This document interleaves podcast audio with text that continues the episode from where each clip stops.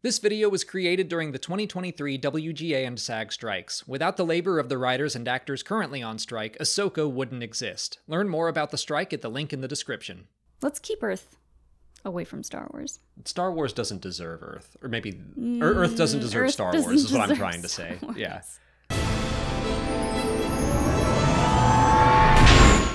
What's up everyone and welcome to the weekly Q&A. For our first question, we just wanted to discuss the news that Guillermo del Toro was at one point in talks to make a Star Wars movie. So this just came out today when we're filming it, Thursday, uh, which Guillermo retweeted that. Well, first it was on Josh Horowitz's podcast with David S. Goyer, who wrote uh, Vader Immortal and Secrets of the Empire, the VR experiences.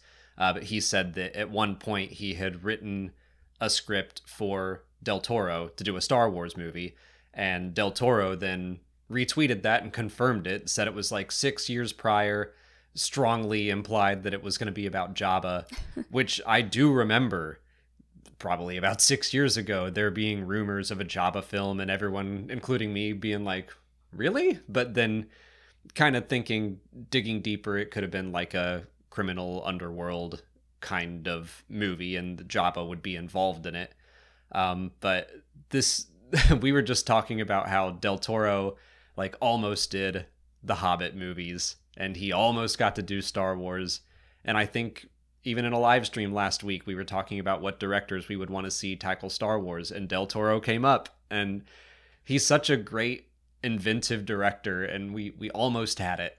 Yeah, I mean, it, can you imagine just the creatures that we could see in his art style with his vision? Like that would just be incredible. I I think David Goyer ju- did say something about like the art looked really really cool from they didn't get very far but like fr- from what they had put together so far uh it looked incredible so i i'm so bummed that we almost keep getting things in franchises that we love from del toro and then just they just slip away Yeah, the creature design alone, I, I bet he would have done a very alien heavy movie if it were involving Jabba. Then obviously we would have his palace, which is full of wild creatures. It made me think of uh, back when Hellboy 2, The Golden Army, came out.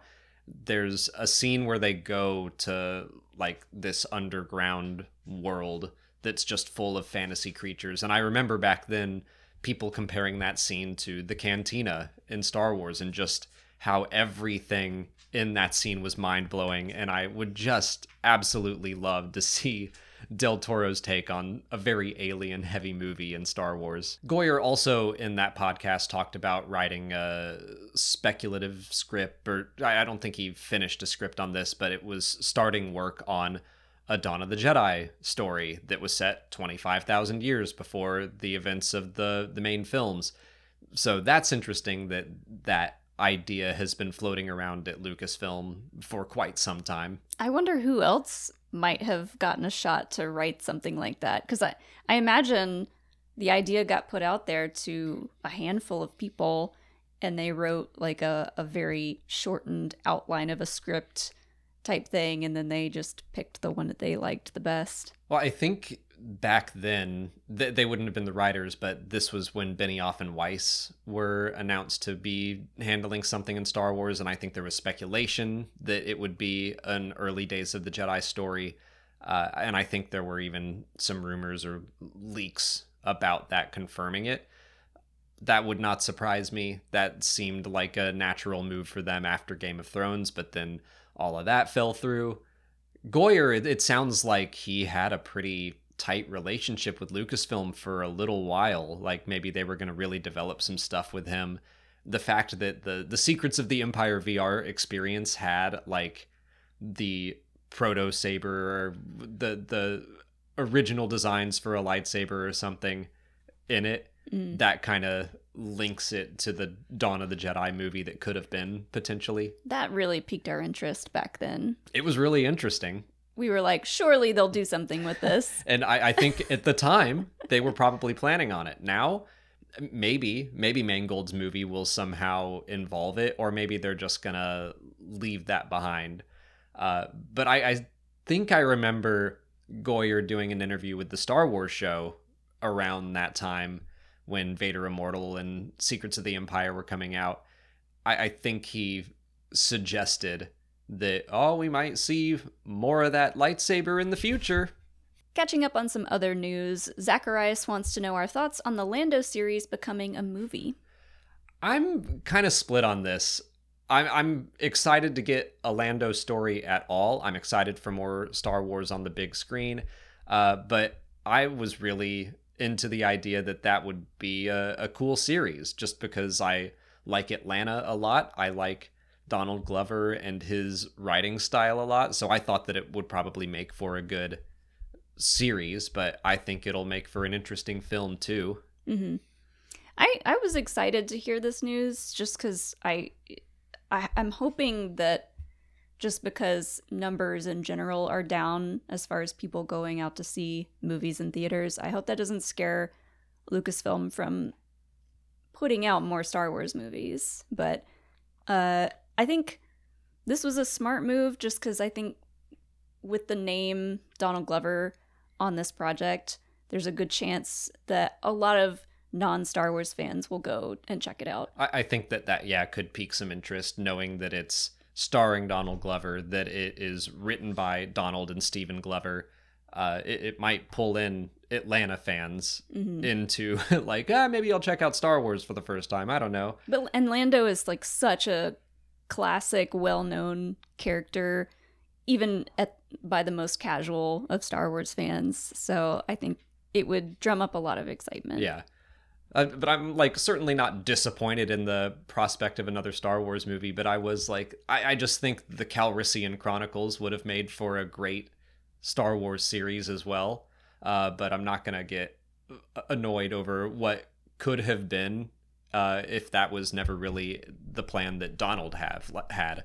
Like I do want this to be a project that he's passionate about because I think that'll make it something more special. Yeah.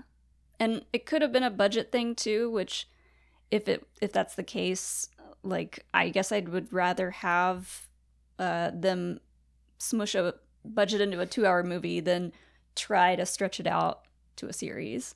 Right. Like that could be like I kind of think that was the issue, part of the issue with Obi-Wan Kenobi is that that was going to be a movie and then they split it into a series going the other way. Uh I, I can see what you're saying there. Getting into Ahsoka, patron Jake and Brino Lira ask about the term Bokken Jedi and what we think it means. I thought that was interesting. That's the first time we've heard that term of like a Jedi raised in the wild or trained in the wild. I don't know if it's something official because yeah, the actual definition of a bokken in the real world is a Japanese wooden training sword. Uh, so the the idea that I'm getting with this is that maybe Baylan is using that term as kind of dismissive, as like they're a cheap imitation of a Jedi. I, I'm wondering if he doesn't fully consider Ezra to be a Jedi because he wasn't trained at the temple. And he's like, ah, he's just some Bokken Jedi, like a cheap imitation of a lightsaber, not the real thing. Yeah. Or maybe not a cheaper version, but just a not fully officially trained Jedi. Like trained in the wild, sure. Uh, but yeah, I, I think it's an interesting term and it I think it makes a lot of sense. I, and I could see Baylan being a little snobby about it. Uh, Maybe. I mean, Shin wasn't trained in a temple either, but Baylan seems to think that he's training her for something greater. yeah, she's not a Jedi. Like, even though she is, she clearly sees the parallels between herself and Ezra, but Baylan is like, oh, no, no, no. Don't call yourself a Jedi. Ormappa wants to know if Night Sister magic is how the Force manifests in the other galaxy. I think that that's possible. Like, I I think that the Force doesn't manifest differently. It's just interpreted differently by whatever culture learns about it. Mm. Yeah, I don't know. I I kind of expect the Force to work pretty much the same there. I just think Night Sister magic is as old as the Force itself, and it's Yeah. just a different kind. Yeah, I just see that we have two different cultures. Basically, the Jedi came up in the main galaxy that we know, the Dathomiri were in this other galaxy, and when they were separated and isolated, they learned to view the Force in different ways. We've seen that the Night Sisters can go from that galaxy to the main galaxy and they can still connect to the Force, they can still use their magic. That's not a problem because the Force exists everywhere. It's not like the Force is manifesting differently in either galaxy. It's just that, hey, this is how I learned, Mm. and that's how I'm going to continue to connect. Kind of the same way the Lasat. The Lasat are from the main galaxy, but they connect to the Force in a different way. hmm Technically, the the Chiss have their uh, Skywalkers, and they connect to the Force in a different way, but they are part of that main galaxy. So, yeah, I don't see it as the Force manifesting differently all over. It's just different cultures interpreting it in a different way. Rick Villanueva asks how much Thrawn knows about the fall of the Empire. I think he probably knows all of the important bits. I don't think he's going to show up expecting Palpatine to still be around. Like the fact that the the Night Sisters can see the threads of fate and everything, and they know Ahsoka's coming. I think that they're able to see things through the Force, and they're like, "Oh, by the way, everything is falling apart for the Empire and in your home." So just just be ready for that when you go back. Yeah, I assume that they're filling him in on everything that's going on, or at least the the main story points. Like maybe they just know vaguely what what they're sensing is going on, but it would be funny if he got back and was like, "Oh no, wait a second. Yeah. It would definitely be interesting to see Thrawn on the back foot information wise and have to catch up on everything. Uh, just like, oh, I was expecting to show back up and, and help with the Empire again, but to to realize that it's all gone and now I'm in charge. Uh, but I just don't expect that to happen. Now that I think about it, though, it would be an interesting opportunity to show him come back, realize what's happened, and just to like show what his thought process is to to something like that, and for him to be like, hmm, this will be an interesting challenge for me. Yeah, I mean, this is an opportunity for me to take control of everything. Like, I, I guess I, I think that mentally he's already there. He's like, I'm going to show up and take control and uh, will defeat the New Republic. Like, I figure he knows the broad strokes, but maybe he won't. I mean, 10 years have gone by. I think Thrawn is smart enough to know that the Empire had a lot of flaws and something else is probably in charge now. The second he was removed from the equation, he was probably like, well, they're going to lose without me. So Yeah. he might not actually know, You just assume. but he's just going to show up and be like, I told you. Told you the Death Star was a dumb idea. now that the Emperor is gone, I can for sure take over. MC Lego Boy wants to know what's left on our Ahsoka wish list for the final two episodes. I don't feel like I had a huge wish list to begin with, but at this point, I am definitely at the top of my list. I want a big space battle. I, I've been saying this since episode five when we saw that New Republic fleet arrive on Seatos. I'm like, Thrawn needs to come back and destroy them all in his barely functioning Star Destroyer, just so mm-hmm. that the audience who is just now meeting Thrawn for the first time can see legitimately he is a threat instead of just a bunch of people being like, ooh, it would be bad if Thrawn came back. Um, I still really want to see Zeb show up, maybe in said space battle, uh, and especially now that we have Ezra back, I think that reunion in particular would be really adorable to see. Um, Chopper should kill someone. Okay, yeah, that's on my wish list. I do want Chopper to do something insane in that space battle. Yeah. Um, and then the only other one was Sabine actually using the Force. I think that'll happen. And yes, I was going to agree that uh, a Zeb Ezra reunion would be wonderful, but also I really want the Hera Ezra reunion because, Yeah. like, Ezra had to sneak away from Hera at the end of season four. She did not want him to go do what he did. So I would like to see them reunite. That's going to be another big hug. hmm Basically, just get all of the Rebels crew back together, and then Rex walks in. Like, Jacen basically has a big brother slash uncle now. I wonder if he'll. I'd go with li- uncle. I mean, uh, br- brother, big brother. I wonder if he'll be a little uh, jealous. Uh, he does call Sabine Aunt Sabine, so I guess there's that. But the Hera and Kanan, I think, viewed Ezra as similar to a son. Digipin92 asks if there is any galaxy in Star Wars that includes our solar system. this comes up every once in a while, and I'm like, I just never ever want that to happen. That was never, I, I don't think that was ever something that George wanted or thought was a part of this universe. I do think that I, I've read somewhere that at some point there were plans, like in Legends, or maybe it was going to be in one of those kind of Visions esque stories that weren't really canon. But at some point, I think there was going to be uh, a story that involved our solar system. But it's just, I don't want that. I want the the whole a long time ago in a galaxy far, far away. Just it's putting us in a fantasy setting. That's that's what it is. Sure, technically it says that it is just in a galaxy far, far away in our reality.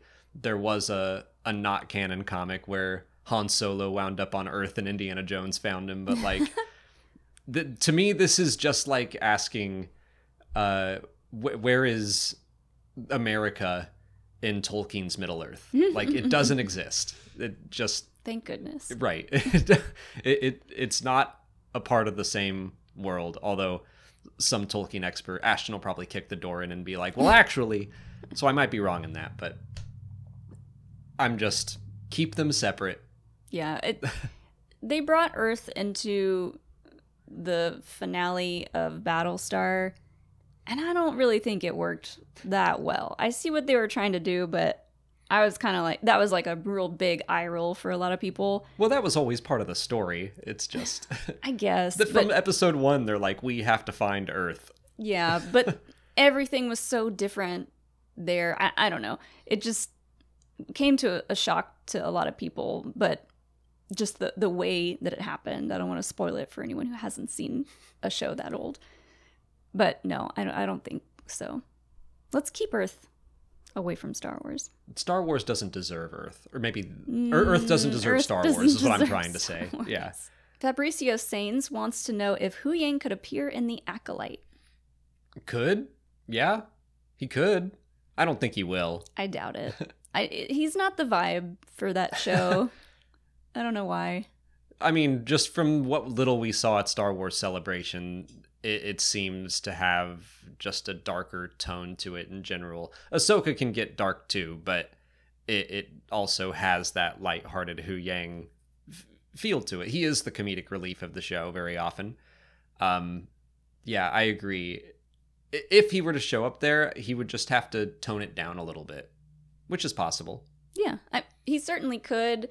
He was around back then, but I don't think that means we should assume he'll be there.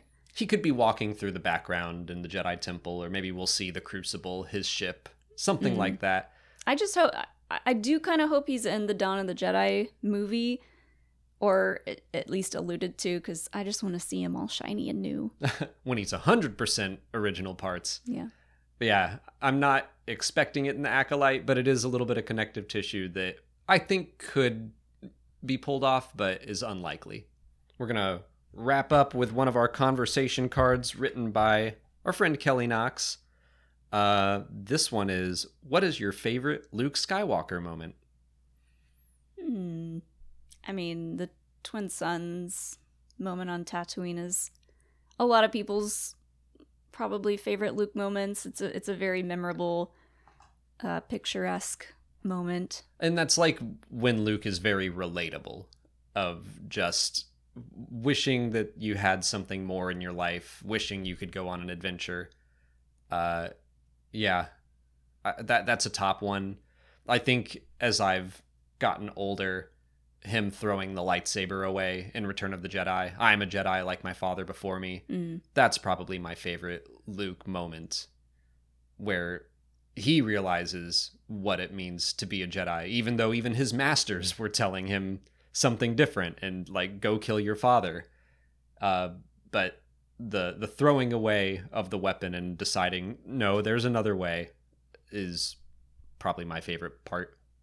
As for a second favorite, something that always stood out to me for whatever reason, just because it was funny, I guess, in The Last Jedi when he has the like blade of grass and Rey is like reaching out and he just like tickles her hand with it and then the sm- eye roll and, and then smacks her with it. That's just like a funny old man thing to do. I, I do love him facing down the first order. Uh, that whole reveal worked for me. Mhm. And the when he ignited the blue lightsaber, and I was like, okay, something's wrong, but I didn't quite know what at the time. Also, like, I'm not gonna not mention the Mandalorian and the hallway scene. Like that that was something that really won me over because throughout that season, I was like, I don't want it to be Luke.